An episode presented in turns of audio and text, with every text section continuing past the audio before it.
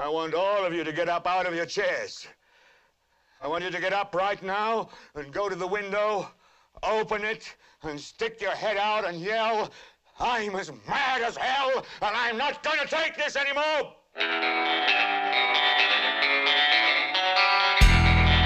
What we've got here is failure to communicate. I'm the dude, so that's what you call me. Let's go get sushi and not pay. Yippee-ki-yay, motherfucker.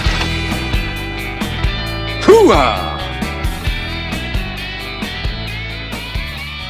And we're back with episode 6 of the Furious Cinema Podcast. I'm Pete Roberts, and I'm here with my co-host, Sebastian Hasselbeck. Hey, Seb, how you doing?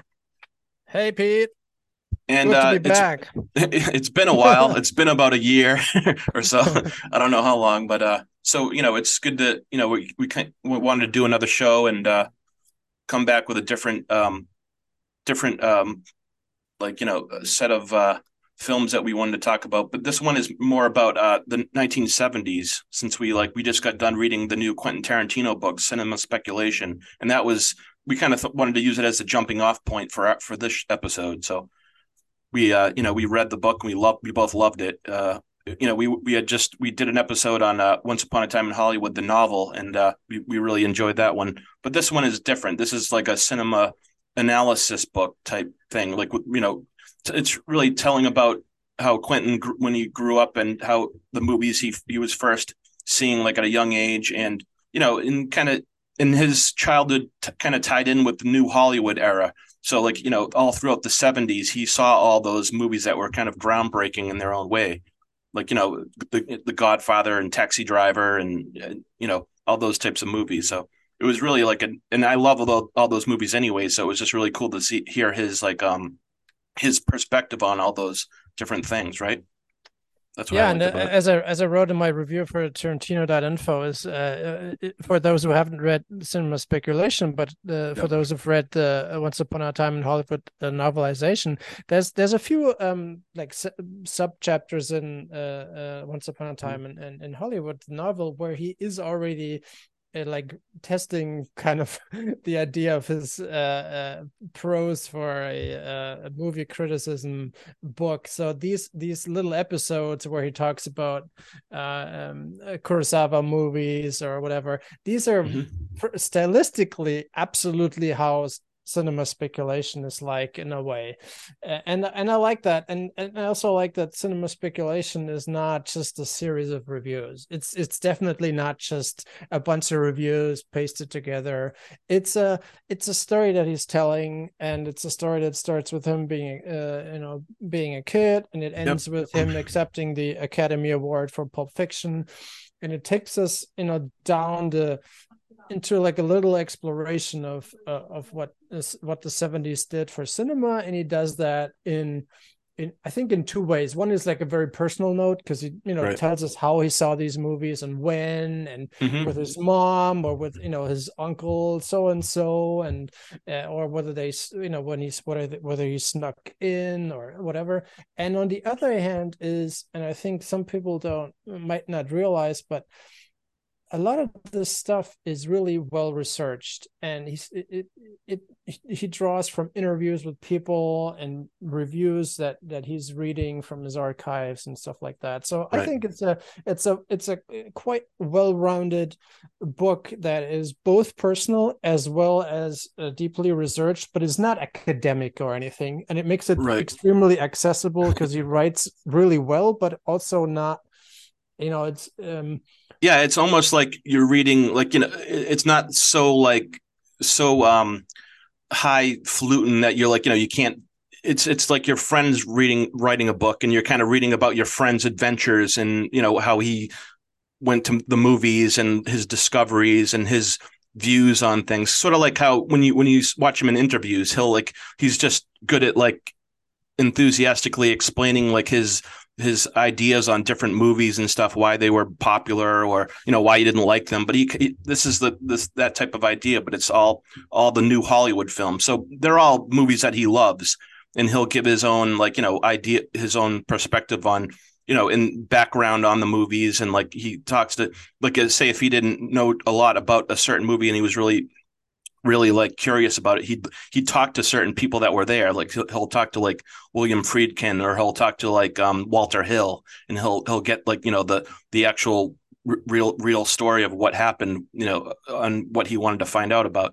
So it was like, and another thing I liked about the book was he had some little tributes to people in there too, mixed in with all of his critical pieces. So like he has a whole chapter on Kevin Thomas, this critic that he was a real big fan of when he was growing up. And he kind of does a nice, like, you know, I think he said when he went, he got an award for Pulp Fiction. And he finally met Kevin Thomas. That was like a big, you know, kind of a big event in his life, because he was a big fan of like certain critics. So like he loved like Pauline Kael and stuff. And that's definitely, she was one of his big influences as far as writing goes. And, you know, just seeing things from in a different way, like, you know, and I think another way that she influenced this book is that he was talking about was as she was writing all her books, someone would say, oh, why don't you write like an autobiography of like your life and stuff? And she says, well, I actually did. And it's basically sprinkled throughout my reviews. You can kind of find out about me as a person in my life if you read all my movie reviews. So that's sort of like what he did with this book, which I thought was really interesting too. And then he has other things he does, like he'll delve into the, you know, the one thing I didn't really know about was the New Hollywood era, and he actually broke that up into two groups: the post-60s anti-establishment group and the movie brats. So the anti-60s, the anti-establishment group would be like Dennis Hopper and like Henry Jaglom and those guys. But then the movie brats would be like De Palma, Scorsese, and William Friedkin and all those guys, and George Lucas. So it's like there was a difference between their films if you watch them. Like I think those, the movie brats were more like kind of pop film, like, you know, like kind of like, you know, genre films and stuff. And but also they were movie nerds. So like they were, that's what I mean. They were movie nerds. So they, you know, like Steven Spielberg would make like Duel or Jaws, and it would be like a kind of a mainstream, like kind of B movie or something. And then Scorsese, I suppose Scorsese he was sort of coming more from like the art house side with his movies, a little bit more influenced by that, but like he wasn't doing like Star Wars and like, you know, genre films a little bit, but I mean, you know, he had some, his own influences too, but anyway, so that was just another thing. And then, you know, I really liked the stuff about another little chapter that I didn't really expect to read about was Floyd, the guy that lived with him. You know, that was really kind of a cool thing. It was just, you know, so he kind of went to the movies with this guy and like who was living in his house at a certain point. And, you know, they became friends and they'd go see movies. And I loved the story about like how they went to see Eaten Alive and they were just like laughing through the whole movie. And, you know, he had a lot of movies that he went to and like, he was just like laughing and having a good time with the movie. I don't know. I just love those little stories. That was just what I enjoyed about it. Yeah. And and that's actually a really touching thing. Cause at first I got a little puzzled because he's not sugarcoating the story of him and Floyd, but in the end, once you get done with the chapter, you realize, you know, but this was probably not exactly a father figure, but it was kind of a father figure when it comes to his movie education. And then he's actually he ends the book with he should have thanked him when he accepted. I was going to say that. I was going to just bring that up. And that was a really touching. Yeah, it was. It was. Book, yeah. But but another thing we have to say is like it's pretty amazing all like the adult movies that he saw as like a young kid, because I mean half of these movies he saw when he was like 6 years old. I mean his mother and his stepfather were bringing him to like, you know, Dirty Harry and like all these like, you know, Deliverance, like all this stuff is so, you know, it's stuff that even when you're adult you're like kind of shocked by. So it's like I thought that was just really interesting, but in a way, that kind of was the way I grew up in a way too, because I didn't go to these movies, but I would like be able to rent all these movies. So I'd see like Scarface at age 9 or something, like, you know what I mean? Like, so it's, I kind of understand that. My parents weren't like, my mother especially wasn't real. Like she let me watch like almost all types of stuff, like, you know, slasher movies we'd watch together, like all types of horror stuff. And look how you turned out. and I turned out great. So, but I mean, I think that's where, like, you know, when you're at a young age like that, I think that's where your movie like love comes from. Like you experience so much crazy stuff and then it just, you know, stays with you and you just want to, you know, keep exploring the different movies and stuff. But anyways, that's just another. Yeah.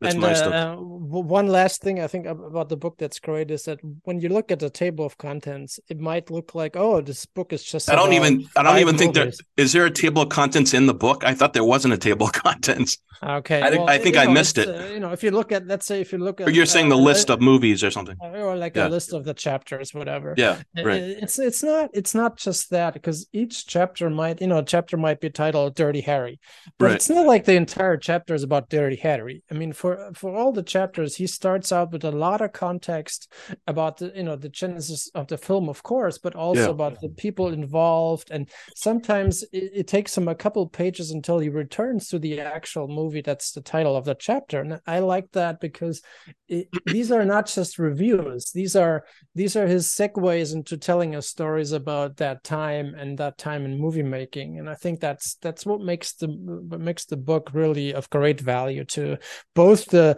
novice as well as the more seasoned cineast. Right. And I also really liked sort of like what you're saying is I liked how like you'd read the chapter about Bullet, but like he might be talking about another film by Don Siegel through like half of the chapter. So like, you know, you'll be reading about like, you know, Invasion of the Body Snatchers or, you know, one of his like film noir movies or something like that. And like, and you get a whole bunch of different films kind of packed into one chapter that's about, you know, it's sort of like the theme of the chapter is about a certain film, but it ties in a whole bunch of other different movies. And, you know, he'll talk about like someone that wrote the movie, and then he'll go into like some of the movies they might have made or something, just a whole bunch of different stuff. Like, I think, I don't know if it was the Paradise Alley chapter, but like he went into a whole thing about how he loved Rocky, and like, you know, like he kind of like was tying Rocky in with Paradise Alley. And I thought that was really cool too. And this little gang of actors, what are they called? Yeah.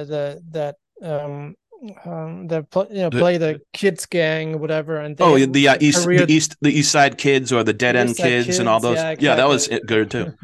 Yeah, and then like, you know, then another chapter like he did Taxi Driver, but then he followed it up with what if Brian De Palma had directed Taxi Driver, because he originally had the script and he gave that to Martin Scorsese. So you're kind of he's kind of like wondering like how he would have cast it and how he would have directed it and stuff. That was really interesting too. I love that one. But, you know, I love the whole book. There's a couple movies in there that I'm not a huge fan of, like Daisy Miller. I'm not like the biggest fan of that one. Like I would have liked to have read a chapter about Paper Moon or The Last Picture Show or something like another Peter Bogdanovich film, but that's the one he chose. But, you know, whatever. That's just a little personal stuff. The selection of movies puzzled me at first. And I think what's good is that, as you said, the book's not just about the titular titles of the chapters, but they're about so much more. Right. But I think he manages to drive across a point with his selection of movies. And they might not be all the grindhousey stuff that we're usually hearing or reading from Quentin, but this is a very specific selection. But also, and it brings us to what we're going to talk about next. It brings us to what were the movies from the 70s that meant a lot to us, or what were the movies from the 70s that we're pulling out of the shelf because we're now inspired to think about the movies from that era or decade that we found interesting. And of course, there is no such thing as 70s cinema. I mean, there's like a New Hollywood, there's the movie Brats, there's grindhouse and exploitation cinema, there's the spaghetti westerns that came out later, there's the horror and slasher movies. Then like the late 70s, that's almost like 80s cinema stylistically, I would say. So there's a lot of stuff that is rolled into, you know, you cannot call it 70s cinema, but if we were talking, although about if it came out in the 70s, though, that means, you know, it's like that's how I look at it. Maybe not one category, but the decade itself, anyways. Yeah. You know what I'm saying? So depending on what aspect you're looking at, it can be different kinds of movies, and that's kind of the beauty about it. And I think that you and I, we made a point of for this episode to not pick grindhousey flicks because we want to save it for the other podcast topic for something else. And also, like, it was like I was going to say is like you know, that, like, I've seen so many movies from the 70s. That's like probably my favorite decade for film. So trying to narrow that down to like two films to talk about is like, it's kind of like ridiculous. So I basically just picked two of my favorite movies. I mean, I'm not going to, like, you know, you can't narrow down. I just checked my Letterboxd stats, and I've watched 1,352 movies in the 70s by it alone. So I'm trying to narrow that down to two, which is like, whatever. I'm just going to pick two of my favorite movies from the 70s. It could be anything, like, you know, so I just picked two of my favorites, and that's it. And you did the same thing. So. You know, right. So we could do a whole, we could do like a whole series on, you know, we could do a whole podcast series on the 1970s, but, you know, it's like, that's whatever. Good. Yeah. So for our listeners, each of us picked two movies from the 70s, and they may not be the best or the favorites, but they are titles that for us have a certain quality that we wanted to talk about. And in the end, we hope that maybe this is something that inspires a few of the listeners out there to do the same, maybe as you did, look into the Letterboxd list and see, okay, what are the movies from the 70s that I have seen? What are the movies from the 70s that I haven't seen that are really interesting? But it's like, I think with this, we wanted to pick two movies that like, that meant a lot to us, that we like, we've probably rewatched a lot of times. That's how I did mine. I just picked two of my favorites that probably from the past few years that I've been rewatching over and over again. They just hit you in a certain way, or, you know, you just connect with them a certain way, or, you know, that's how I did it. So I don't know. Okay, so we're going to alternate. Do you want to start with one of yours? Yeah, sure. I was going to start with Scarecrow, which is from 1973. It was released by Warner Brothers, and this was directed by Jerry Schatzberg, and the stars are Gene Hackman and Al Pacino. And Al Pacino had worked with Jerry Schatzberg a couple years before in The Panic in Needle Park, which is another movie another one, a possible pick, but I just chose this one because I've just been watching this one a lot. And it's like kind of a road movie. They're both sort of, I can kind of read the synopsis just to give a little idea, people an idea what it's about. So Max is an ex-con with a bad temper in a dream to open his own car wash in Pittsburgh. Lion is an ex-seaman on his way to Detroit to see the wife and child he ran out on 6 years before. They're a couple of born losers, and their story will win your heart. Scarecrow is the sad, funny, powerfully moving odyssey of two dreamers adrift on the high seas of life. Like castaways, they take each day as it comes, reading signs in the wind and vaguely waiting for their ship to come in. And like castaways, too, they form a tentative, strengthening, finally unbreakable bond of friendship. Gene Hackman and Al Pacino are magnificent in their leading roles as Max and Lion.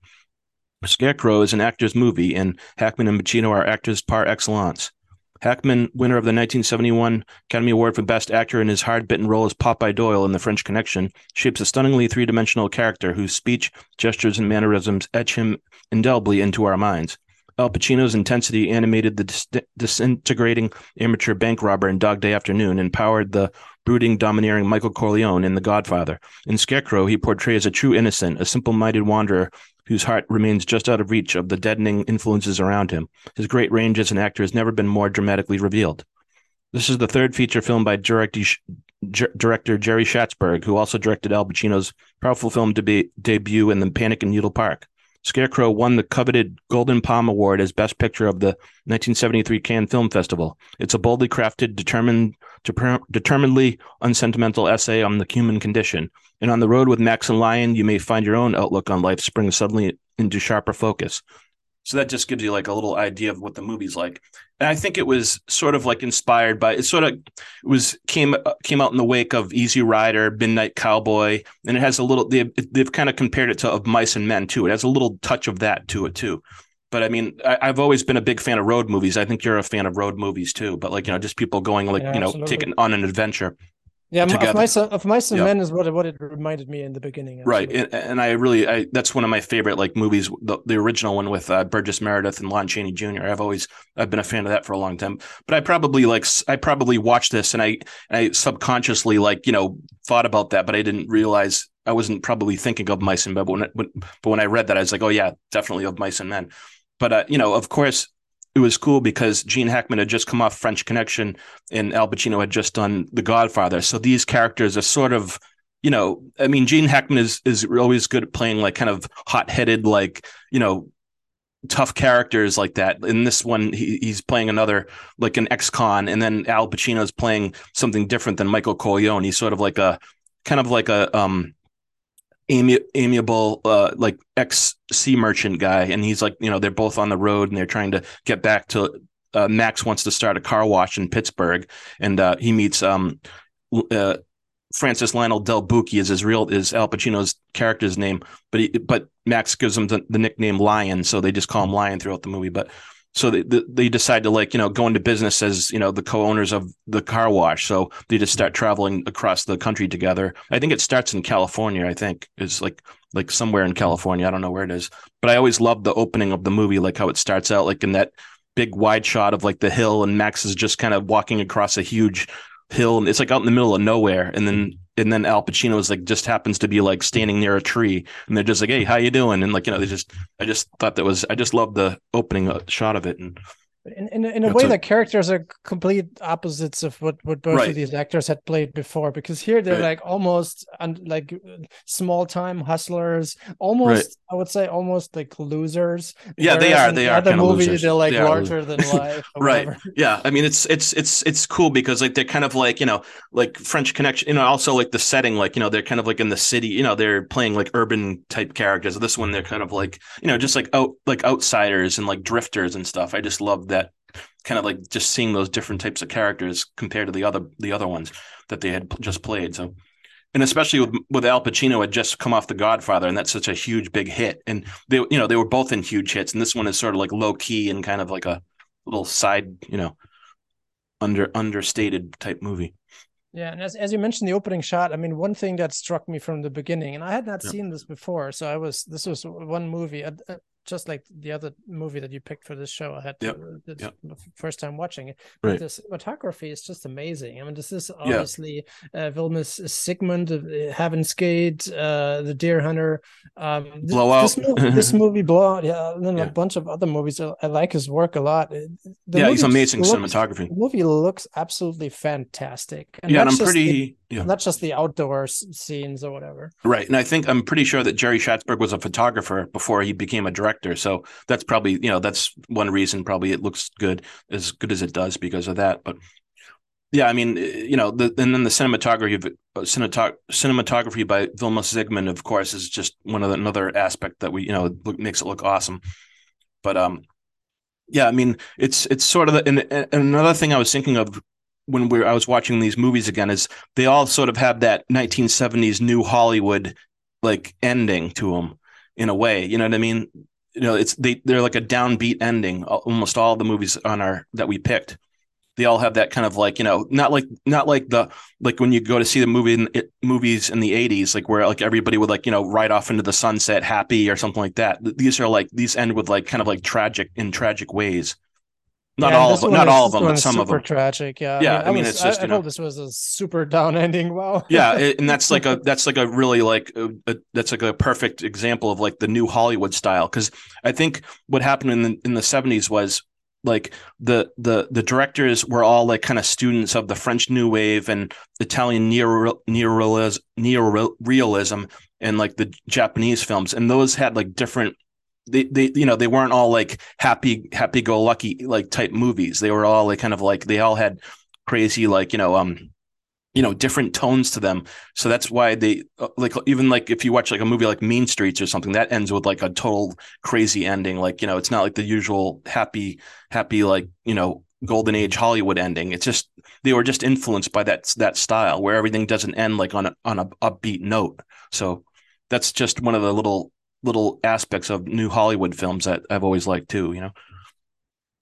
Yeah, there's a few things that came to mind, and this is just maybe my little feedback, having seen this the first time. I mean, I read somewhere that this might not be like the pinnacle of the New Hollywood movies, but it's definitely very, as you said, very New Hollywood in how dark and serious and brutal it can get. And I think there are some lighthearted moments in there, and especially the first half, especially.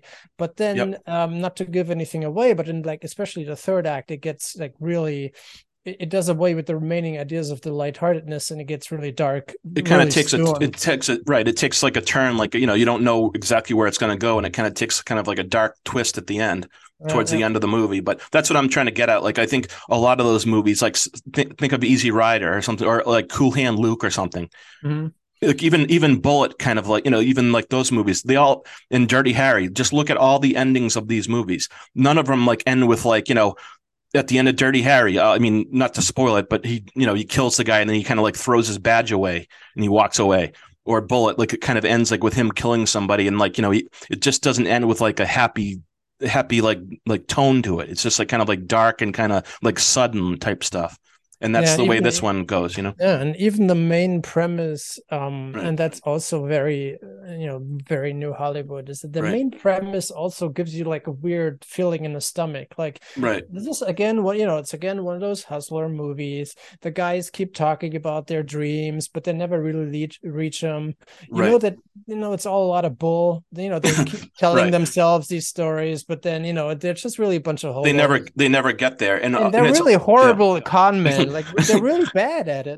I know, but also it's like another thing where like a lot of these movies where like the main, like even like the main heroes of the movies, like they'll end up getting killed or something, like, you know, in the movie, or they'll, you know, they'll go to prison or something, like, you know, there's all these dark things that happen to these people versus like the way, you know, in later decades, like, you know, like there's never like someone dying, like, you know, the main character isn't going to die like at the end of the movie. They're just going to like triumph over whatever the problem is, like Top Gun or something. You know, everybody's like happy at the end of the movie, but it's just that, you know, the classic 3-act structure thing. But the 70s movies seem to like kind of like go against that. They were like kind of, you know, going like into different areas and trying different ideas as opposed to just doing the same old thing. So yeah, and it's just why I like them too. That you mentioned the structure, because what struck me about this movie is that it actually has kind of a two-part structure. Right. They're actually they're bad hustlers outside of jail, and then they end up in jail. And like a one-act structure.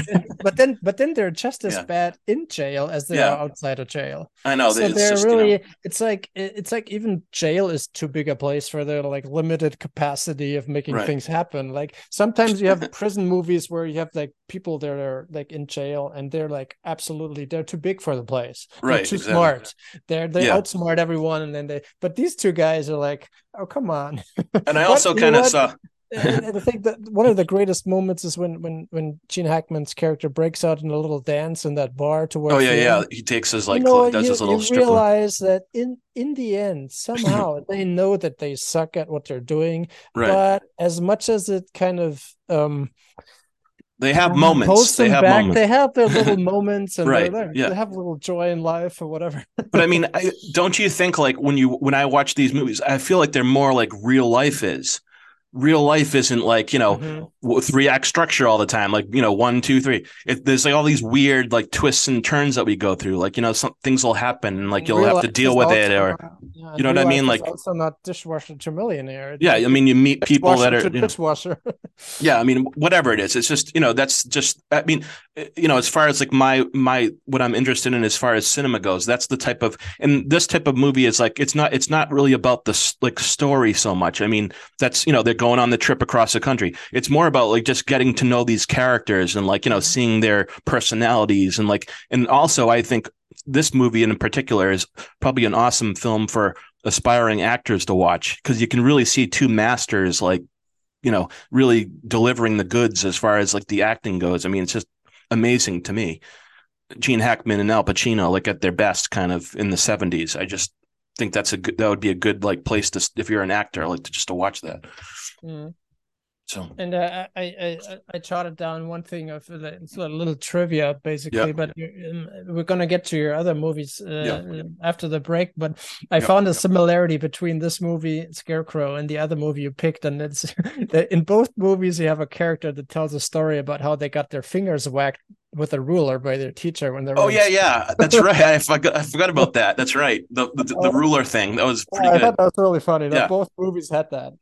And I think both, I mean, and they both sort of have that same, like, you know, that same type of theme to them, like outsiders. Like actually, Max and Lion kind of remind me of scruffy dogs, like a two couple of dogs, like, you know, kind of like going across the, you know, the country together. You know, they just remind you of that a little bit, like, you know, just in there. Like, you know, one's like kind of like a little nice little pooch, and the other one is like kind of like a, you know, a mean mean dog or something. Anyways, but that was just one little thought I had. But yeah, I mean, well, yeah, it's just awesome. Thank you for pointing me to that movie. Yeah, I felt a little like Gala Avery trying to keep up. In this case, I'm keeping up with you because for this episode, I discovered two movies that I hadn't seen before. Yeah, I mean, these are two of my favorites. So hopefully, like, you know, if people listen to this, they'll watch them if they haven't seen them. But I think if you're a movie geek, a lot of people know these movies. They probably have heard of them. It's not like, you know, I'm picking like Jaws and Star Wars. I mean, they're a little bit more, you know, a little bit more obscure for people, I think, than those. But obviously, but I guess just a little trivia on the making of the movie. Gene Hackman and Al Pacino kind of went in incognito as beggars in San Francisco just to try to get into character and like learn more about them, you know, what they were playing. So that was kind of interesting. And I guess they had like a little tough time working together because Al Pacino and Gene Hackman's acting styles were a little bit different. So it was like kind of created a little bit of friction. But anyways, whatever they did, I just loved the end result. So, okay. So yeah, that was Scarecrow. And that was my first pick, and you're next. Okay. And we're just going to keep going. So I'm going to do a little intro, and then you do your reaction, and we come back to your second one. And my first pick is Comes a Horseman. And Comes a Horseman, I picked, it's not because it's one of my favorites. I picked it because I thought it was representative for that type of film that is very much anchored in the 70s. And this is a late 70s movie, so I think this came out in 78. It's kind of the melancholy, late Westernish kind of movie that represents a clash of worlds. You know, it's a swan song to a way of life. I'm just gonna give a quick summary of the story, and then I'm gonna give a few items of what I thought was interesting about it. And the story is that you got this guy Frank, played by James Caan. He's a vet, just as his buddy Billy Joe, played by Mark Harmon. They come back from the war. I think it's World War II. They buy a piece of land from Ella Connors, and Ella Connors is played by Jane Fonda, out in, I think, the Colorado plains or whatever, somewhere, to build a ranch. So that's their dream. Because if you watch a war movie, they're all like, "Oh, if, you know, after the war, what are we gonna do? We're gonna buy a piece of land." Exactly. Yeah. So this is kind of where, absolutely, like American war movie. That's their way of starting over, or whatever. Yeah. Yeah. So, and then there's this big tycoon called Jacob Ewing, played by Jason Robards. And he used to have a relationship with Ella Connors when they were younger, and he's after their land. Ella and Frank are kind of easy prey because both are always like one or two harvests away from ruin, and so they need to get plenty of cattle to market to make ends meet. So it's a really tough life that they're having, and Ewing has already bought up all the land around them, and he has the federal government on his side because the federal government wants some of the land to be designated for exploration for oil or something. Right. And when his like goons kill his buddy, Frank ends up teaming up with Ella to face Ewing down. Right. So that's kind of the premise of the story, and it's it struck me kind of like the open range kind of movie. So that's what I was thinking of when I was watching it, open range. And and it has a little touch of There Will Be Blood in there too, with the oil, you know, with Ewing, with Jason Robards' character. He has a little bit of like that Daniel Plainview thing going on, but.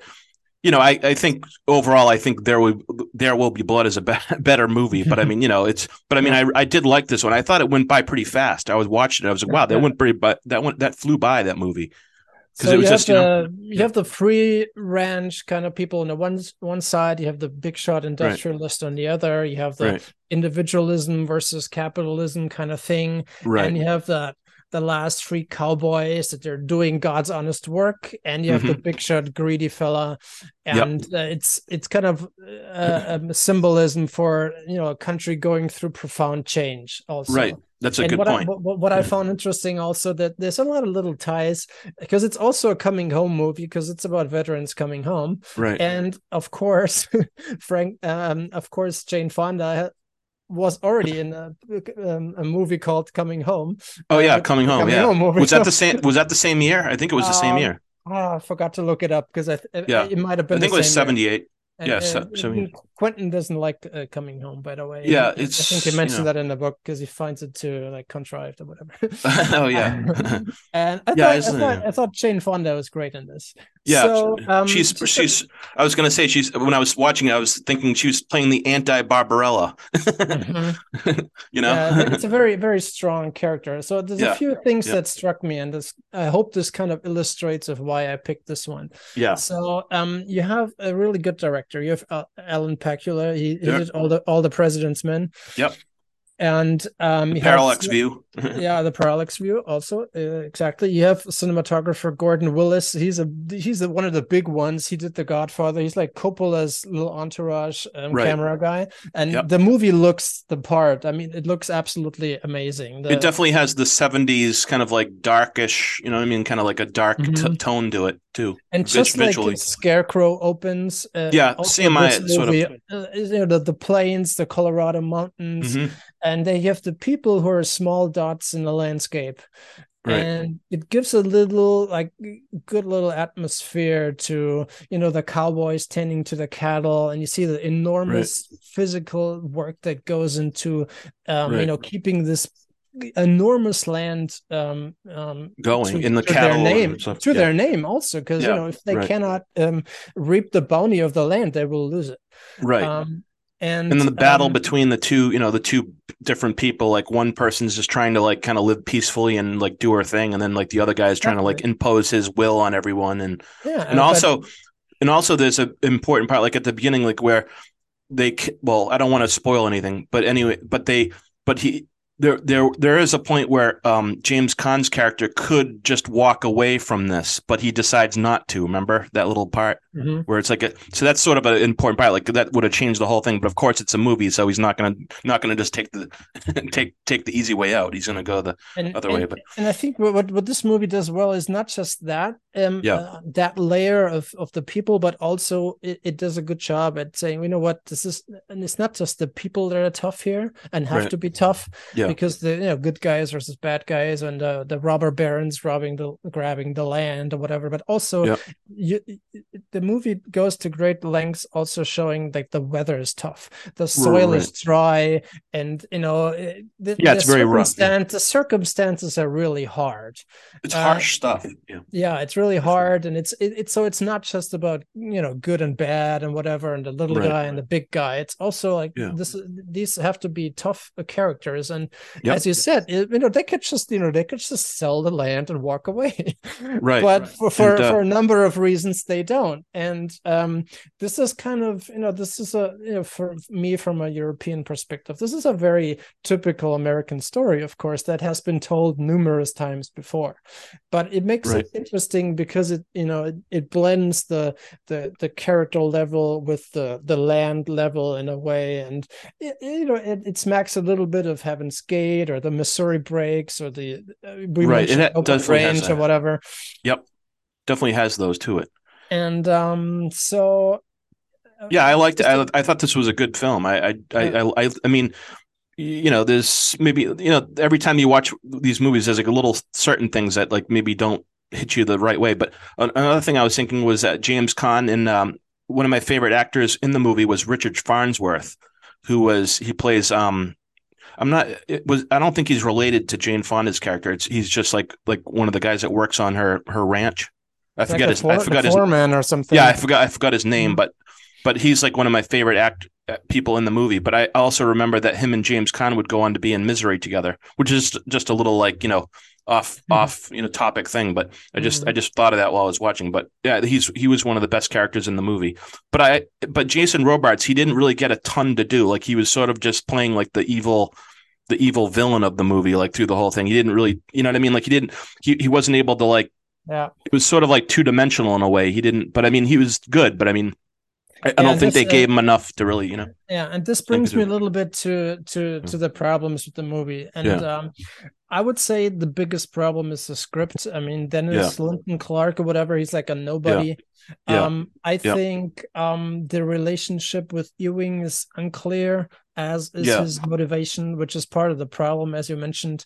Yeah, it's a little murky, murky. I find Frank too one-dimensional a little bit. Yeah. And when they kill his partner, this is hardly a thing in the movie. I don't know. It struck me like it should have been a bigger deal. Yeah, it was just it kind of flew by that. There's a bunch of holes in the script.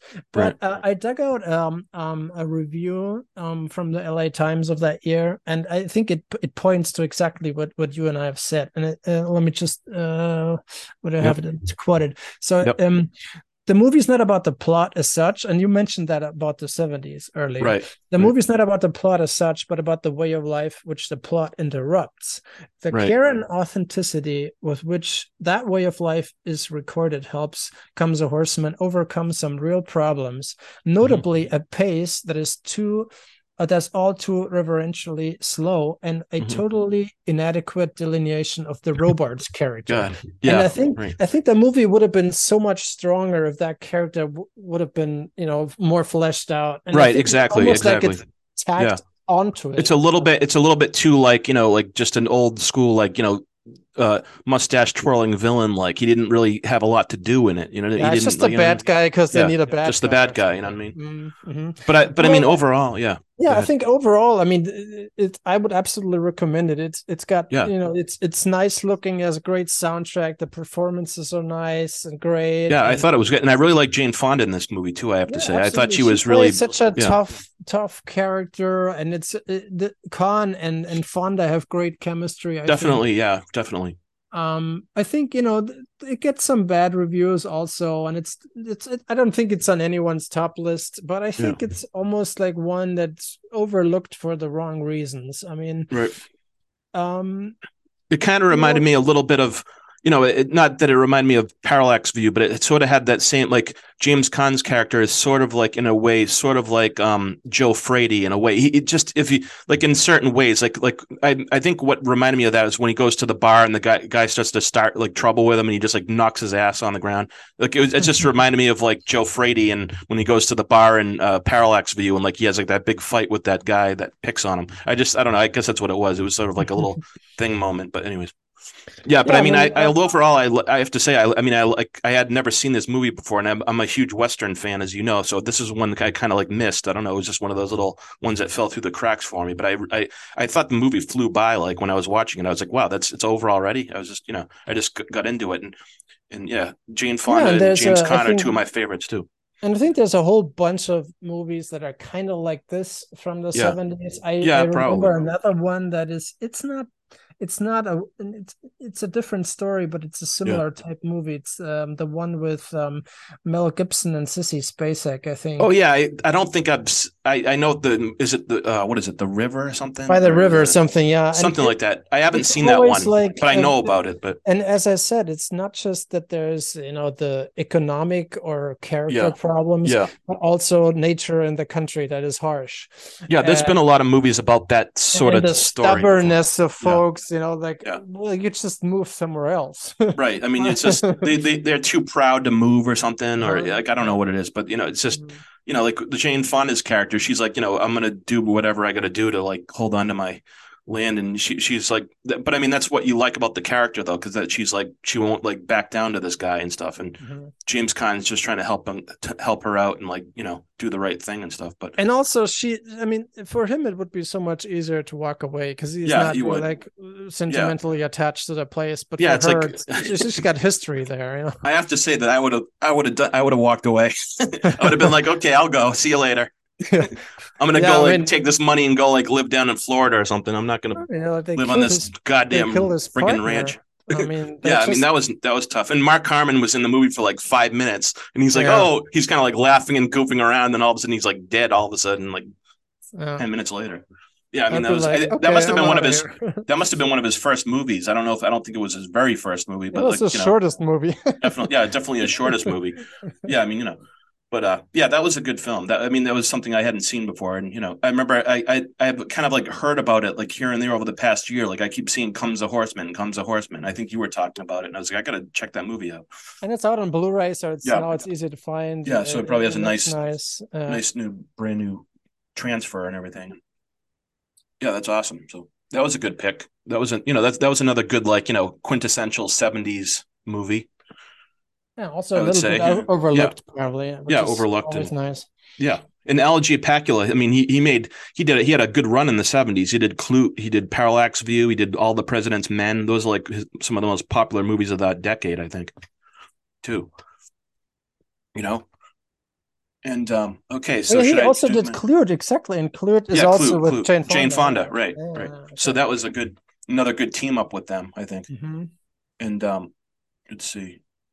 So should we do the next pick on my? Yeah, let's move on to your second pick. Okay, my next pick is The Friends of Eddie Coyle, which was released in 1973 by Paramount Pictures, and it stars Robert Mitchum. And I'll read a little synopsis of the story. In one of the best performances of his legendary career, Robert Mitchum plays small-time gunrunner Eddie Fingers Coyle in Peter Yates' adaptation of George V. Higgins' acclaimed novel, The Friends of Eddie Coyle. World-weary and living hand-to-mouth, Coyle works on the sidelines of the seedy Boston underworld just to make ends meet. But when he finds himself facing a second stretch of hard time, he's forced to weigh loyalty to his criminal colleagues against snitching to stay free. Directed with a sharp eye for its gritty locales and an open heart for its less than heroic characters, this is one of the true treasures of 1970s Hollywood filmmaking, a suspenseful crime drama in stark, unforgiving daylight. Yeah, and this over the past few years, I've rewatched this movie over and over again. This is another one with characters that are kind of outsiders, of course, and Robert Mitchum that's one of my most favorite Robert Mitchum roles is Eddie Coyle. And another character that I really love in the movie is Stephen Keats, who plays the guy that sells the guns to Eddie. And he's, if you've seen the movie Death Wish, he plays Charles Bronson's son, and he's kind of like a nerdy jerk in that movie. But in this movie, he's such a charismatic character in this movie. He's just one of my favorite. That's one of my favorite roles of any crime movie of the 70s is Jackie Brown, by the way. The name sounds familiar, but I wonder where that went on to show up again. But but the authenticity of this movie is really what I like about it. And also, since I grew up in Massachusetts, seeing the different locales and stuff of that time period was another little reason I liked the movie. But just really the acting and the authenticity of the characters, it seems very, very real to me. Before you watch The Departed, or if you've seen The Departed or The Town, those two movies that are about Boston-based crime characters, this one is kind of the one that started it all because it's just sort of the the precursor to those movies. But yeah, I mean, it's an awesome film, and I just wanted to read a little the critics' reviews. Vincent Canby of the New York Times called it a good, tough, unsentimental movie. And Roger Ebert said, Eddie Coyle is made for Mitchum, a weary middle-aged man, but tough and proud, a man who has been hurt too often in life not to respect pain, a man who will take chances to protect his own territory. But also the supporting cast is really excellent in this movie. Peter Boyle plays one of Eddie's fellow mob guys, he's working got a great role in this. Yeah, he's an excellent role, and also Richard Jordan plays the cop that Eddie kind of goes. Actually, both him and Peter Boyle's characters are being kind of manipulated by this cop played by Richard Jordan. So he's sort of using them to get information on on crime and stuff, and they're trying to And Eddie is coming up for a certain sentencing, so he's trying to give away people so he can stay out of jail and stuff. And it's just really, I just love the whole two timing stuff going on, and it's so awesome. Obvious to the audience though. That it's a little bit you feel a little bit sad for Eddie, because he doesn't really see it, or he doesn't want to see it. He's smart when it comes to the game, to the crime game, but he's kind of naive when it comes to dealing with the cop and stuff. So he's he's trying to do whatever he can do to get himself, to stay out of jail. But the cop is kind of playing everybody against each other. He'll say something to Eddie and I can carry the ball for as far as I can go, but you're going to have to give me more information. And then Eddie tries to give more information. And then he's also talking to Dylan, who's giving him stuff on the other guy, on the other the other criminals who Eddie is getting guns for. So it's just this whole like kind of like, you know, back and forth, like two timing stuff going on. But that's just part of the story.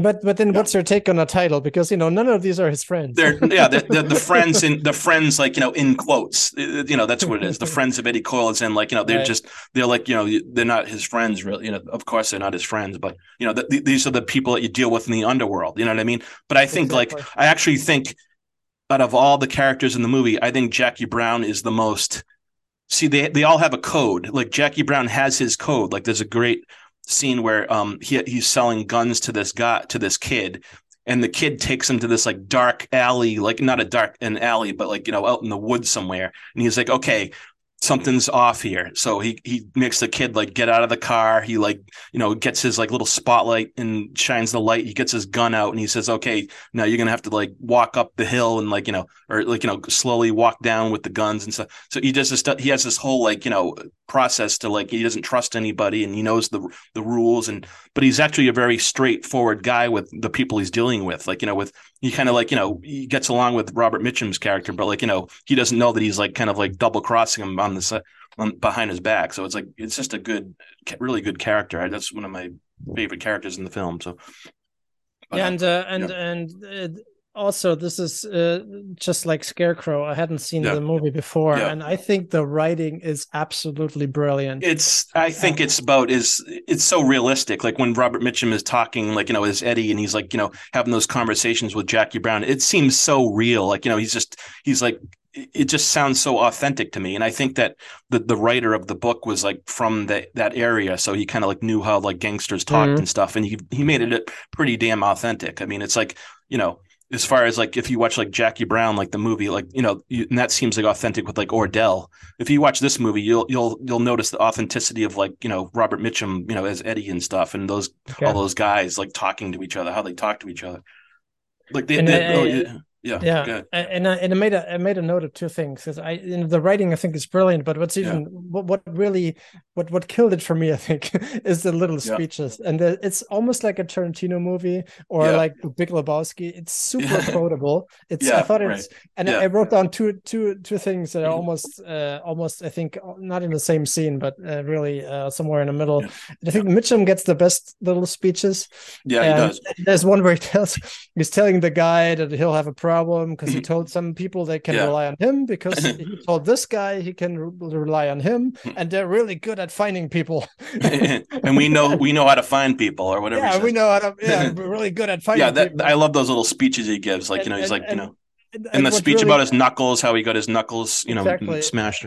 And the ruler, as we mentioned earlier. The ruler against the I love all those little things. What really had me on the floor laughing almost is a little later. I think it's the scene with what you mentioned, the dark alley, the arm stealer. He says, "Life's hard, man, but it's harder if you're stupid." I love that quote. I still use that quote even in real life. I always say that to myself.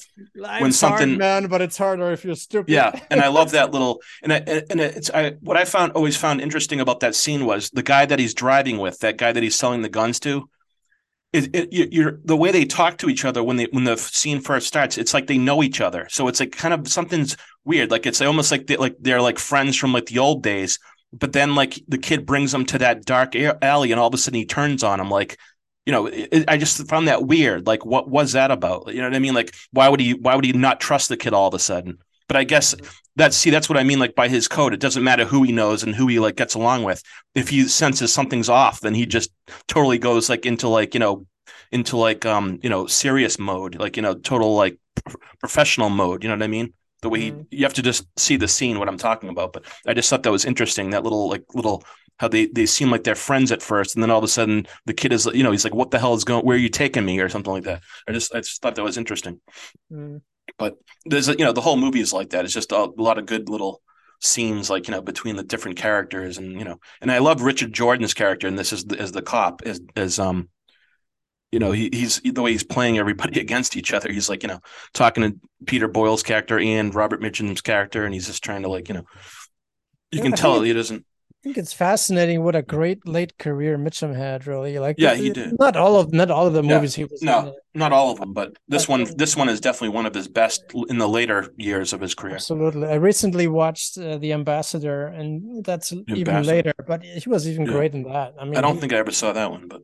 Was that in the 80s or something? I don't know. Yeah, it must have been the most ambitious canon picture. It even got Rock Hudson in it and whatever. The Ambassador. I never even heard of that one. That's weird. Watch that. J. Lee Thompson movie.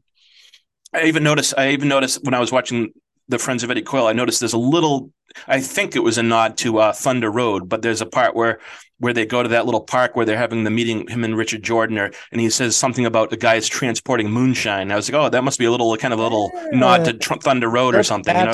He says, oh, I thought he says, you don't do that, do you? Or he says something to Robert Mitchum about it. He says, I don't know about that stuff. I thought that was kind of funny, but I just thought of that. But I mean, but I guess when Robert Mitchum was making the movie, he actually met with some of the Irish mob in Boston. So he kind of met those guys, which Alex Rocco, who plays one of the main criminal in the movie, who people will know as Mo Green in The Godfather, by the way, he plays the main, Jimmy Scalise, I think is his name in this movie, but he plays the main, the criminal who's getting the guns from Eddie.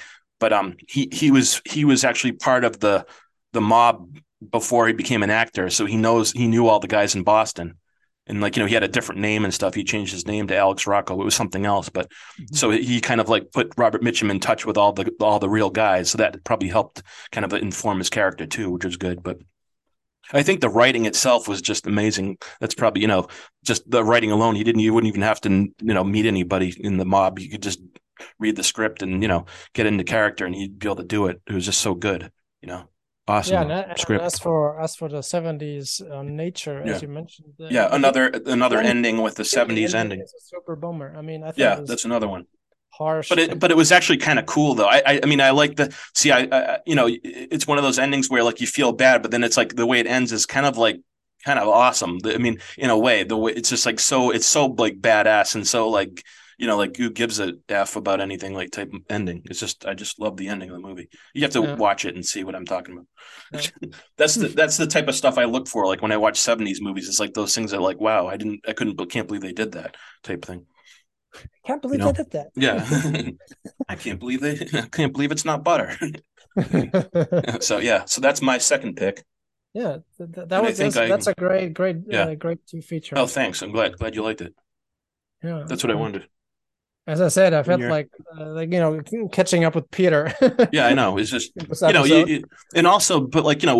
you are, you don't have the same. You probably don't have as much access to the stuff. You know, I mean, I probably have more access to a lot of stuff than you have these days. You know what I mean? Well, yeah, maybe this is interesting for the listeners. Scarecrow is on the Internet Archive, and it's not Blu-ray quality, but it is in HD, and the other one can be found as well. So I mean, and Eddie Coyle, I think, is on Criterion, so it's you can get it. If you can get Criterion discs and order it, and both great movies.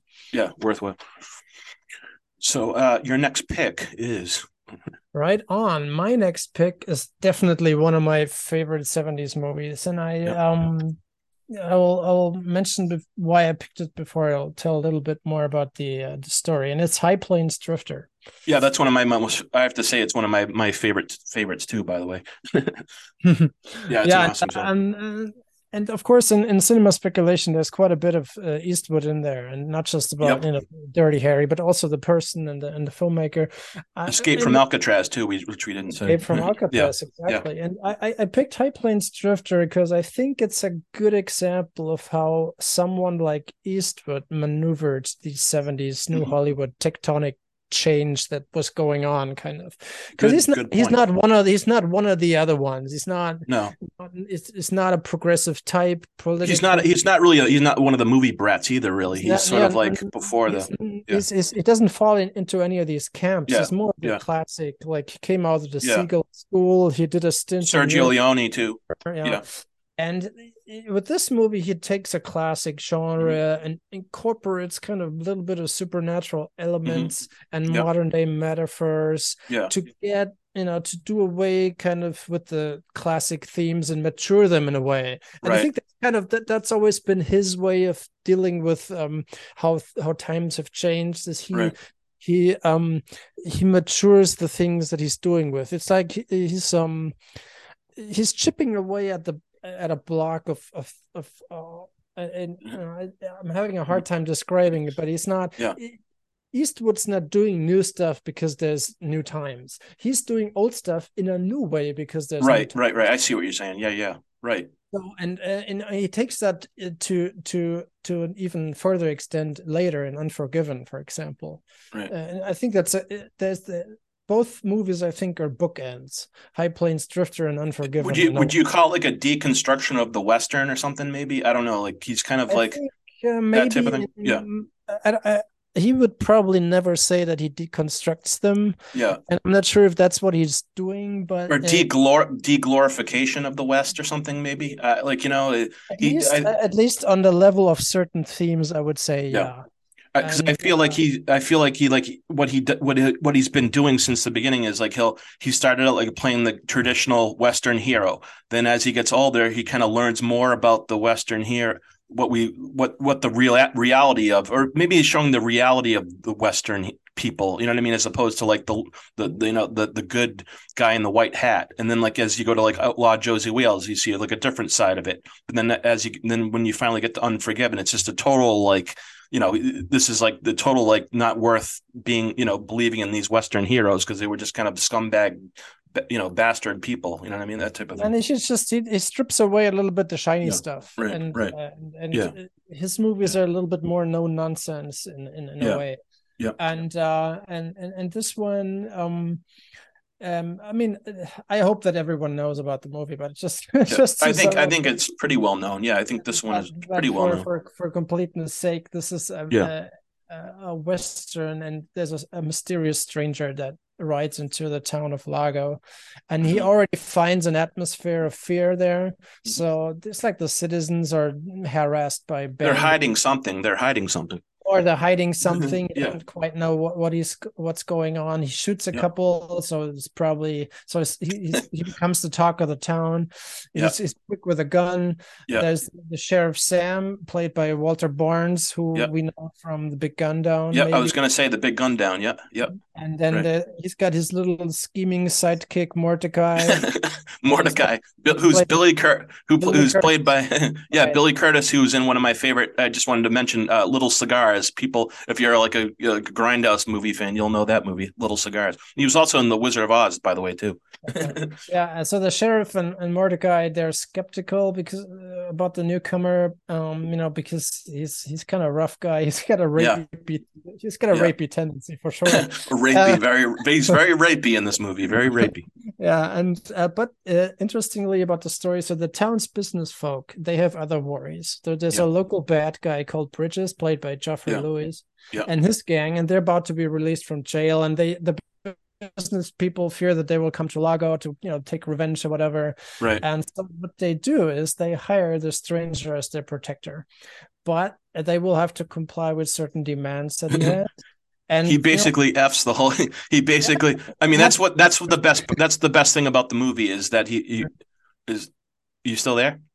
Yeah, I'm still there. Okay, I thought your microphone was cutting off, but that's really the best thing about the movie is like how he plays the town like against each other. Like he just comes into town, he just like everybody's all pissed off and like upset, and just awesome. And so they make this deal, and then at some point they realize that they have practically made a deal with the devil. Right. Yeah. So so that's the story, and then of course, so this is more like an early 70s movie. This came out in 73. It was shot by Mono Lake in Northern California. I've been there actually. At some You've been there, really? Oh, weird, eerie little place. That is an awesome, weird, like kind of like alien landscape of like that where that is, And it's such a weird thing. Kind of like quite a remarkable like post spaghetti western. Yeah, and I was gonna say it reminded me a little of the beginning reminds me of Fistful of Dollars a little bit, just like how he like kind of drifts in and he's sort of like the stranger and everybody's kind of looking at him like strange. It sort of like has a little bit of that touch to it, right? Yeah, he would also do something later in what's it called? Pale Rider or something. Pale Rider, exactly. But out of sort of the same idea.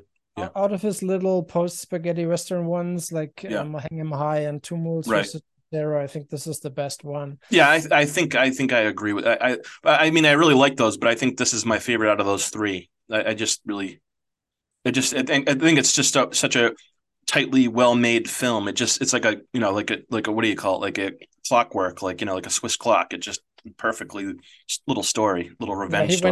He went through the Siegel school. So yeah, definitely. It's almost like a Don Siegel film that he didn't make, like a Don Siegel film that he didn't direct. That's how it's usually called. Yeah. And absolutely. So there's a few things that I like, and one of them obviously is the movie style.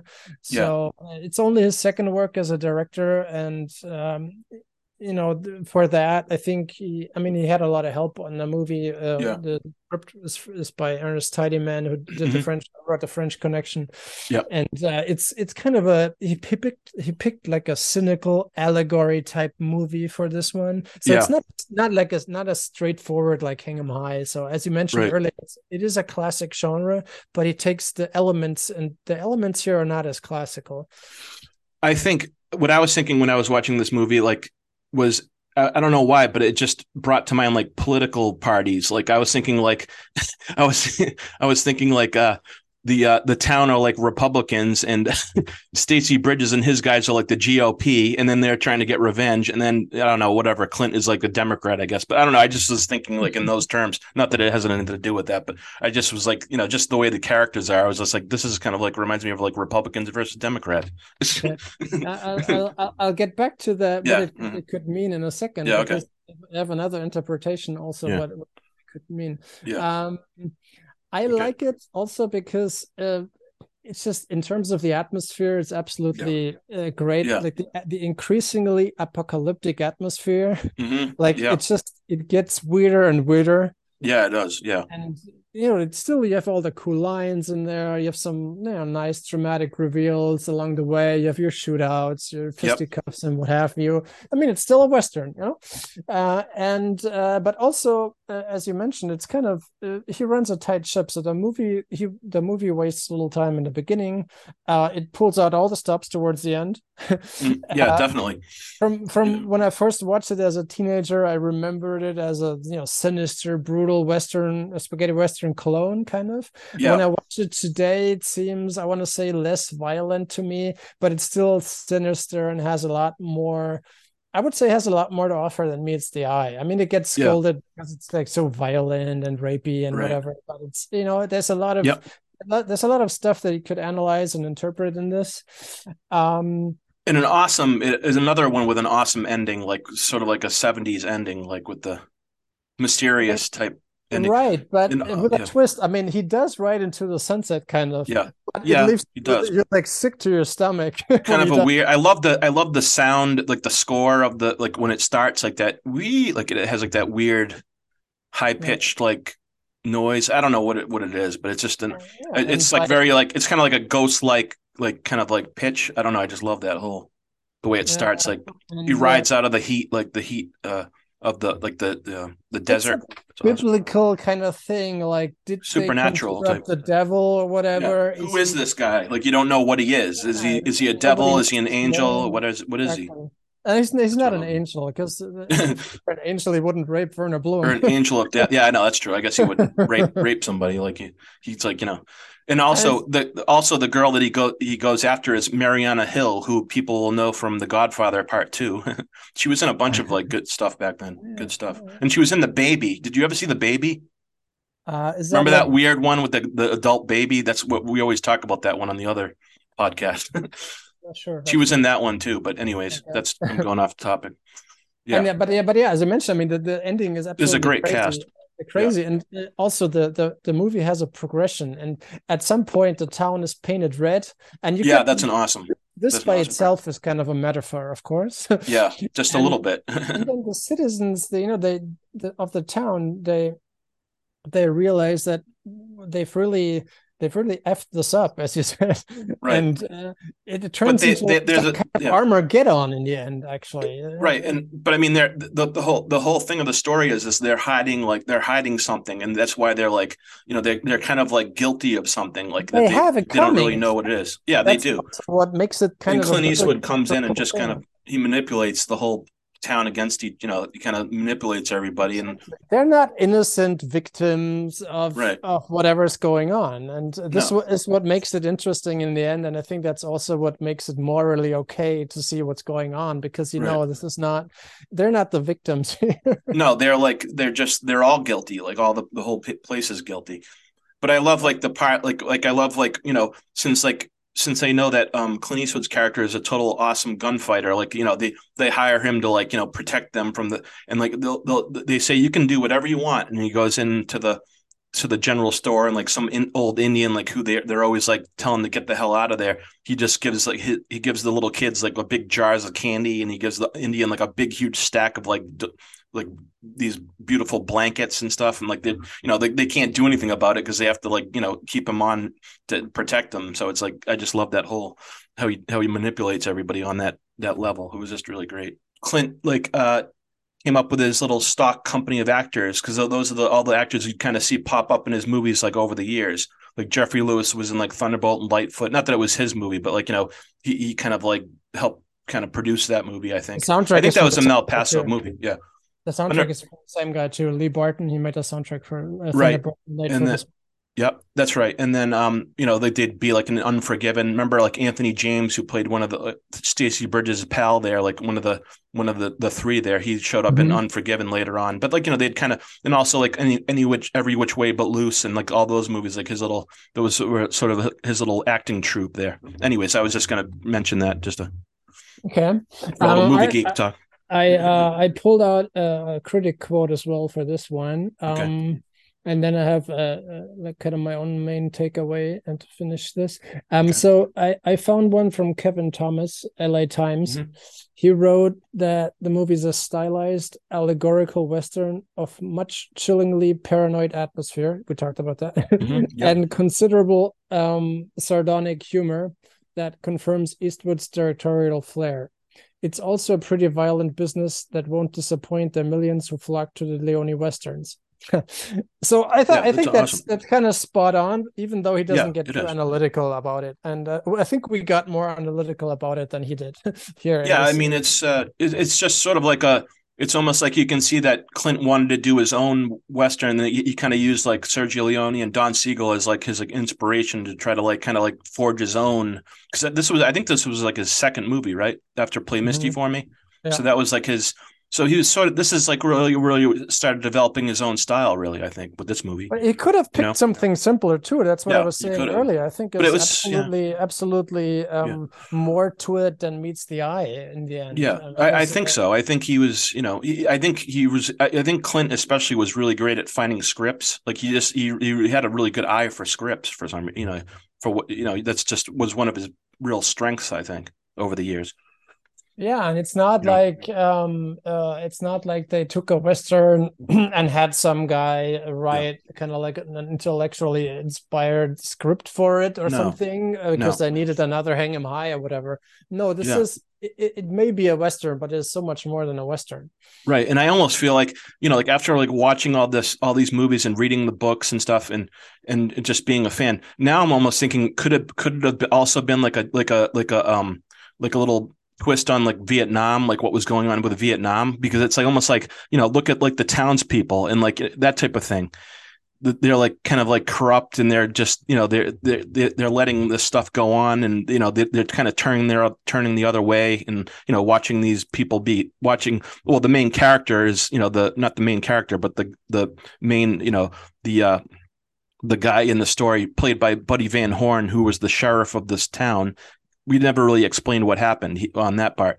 He gets whipped by Stacy and his boys. They basically whip him to death, and the townspeople just stand and watch them do it. And they don't try to help him. So I'm thinking like maybe that's like a little take on Vietnam or something. But who knows? I mean, it might not have anything to do with it. But you know, they're always talking about those of that time period, like how a lot of the movies like kind of were like allegories on about Vietnam or something, but usually the directors say, oh yeah, we weren't even thinking about that when we were making it. But I don't know, I was just thinking of maybe that's another little aspect.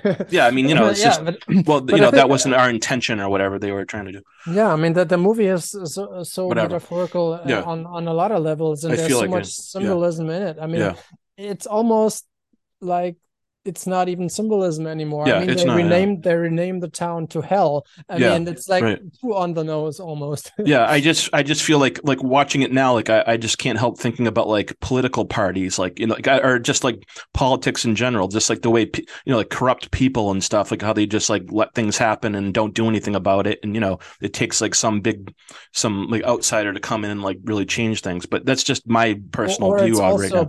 Also about what's the price you pay for certain things, what kind of price are you willing to pay, because they could have solved their problems in other ways rather than sell their soul to the devil kind of in a way. But I mean it's just, you know, so there's one thought that I had, and this is after, you know, thinking about the movie, but also thinking about a little bit about what Quentin wrote about Dirty Harry's Callahan.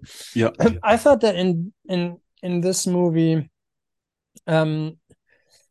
there's a difference from what happens here, or what happens here is different from the kind of compromise that Callahan embodies when it comes to law and order. Because here the stranger is kind of this Faustian deal that they did with the devil. And the town folks, they enter in this deal willingly, and they have something to hide too, as you said. But then, you know, Callahan is more like a Judge Dredd kind of cop, but here the stranger is just an evil man. And I think that's kind of interesting, the two different sorts of characters where he plays, because, you know, Callahan gets a sort of criticism from the critics and whatever, and he represents kind of a societal compromise.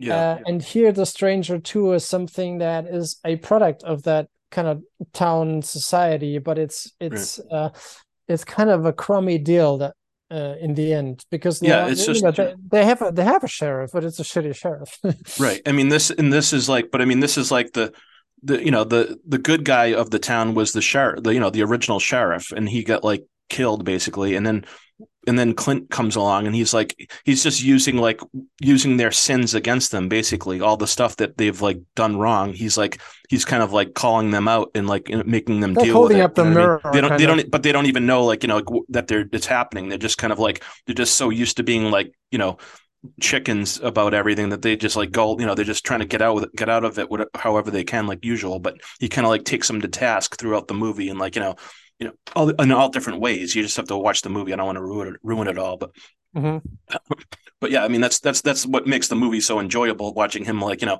even the town preacher, he's like, you know, the part where, one of my favorite parts is when he's like, oh, you know, you can't turn all these people out into the street. They're all our brothers and sisters. And he goes, these people, they're your brothers and sisters? And he goes, well, yes. And he goes, well, you won't mind if they move in with you, will you? And he's like, and then he goes, no, I won't. And then he goes, everybody, you can move into our houses. And he goes, for the usual hotel rates. I just thought that was hilarious. That we, you know, it's just, there's always like a little twist. Like you kind of get, Clint kind of gets them. He's like, yeah, they're our brothers and sisters, all right. You know, and like until they're going to move in with you, then you know, he doesn't want anything to do with them. Yeah, I just love those little moments.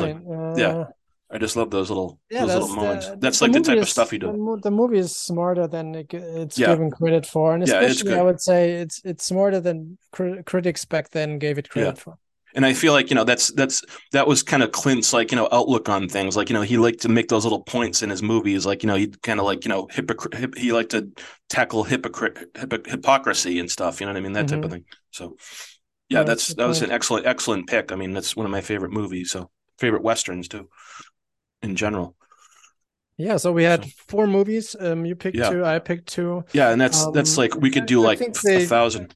I think all four of them could have been in Cinema Speculation too. Yeah, I think so. I mean, those are definitely all good picks, I think. I mean, you know, definitely good, like, you know, I mean, I think, like I was saying, I think if you're a movie geek, like, you probably know about these movies already anyways, but, you know, those are just, it's difficult to pick like two, like, movies or four movies out of like 1,000, you know, more than 1,000 movies of the 70s. I don't know how many movies were made in that decade, but, you know, we could have gone anyway on this. We could have done grindhouse movies or, you know, late 70s movies or, you know, whatever it was, but we just happened to pick like a few of our favorites and, you know, just to give a little glimpse into what we like. That's all, basically.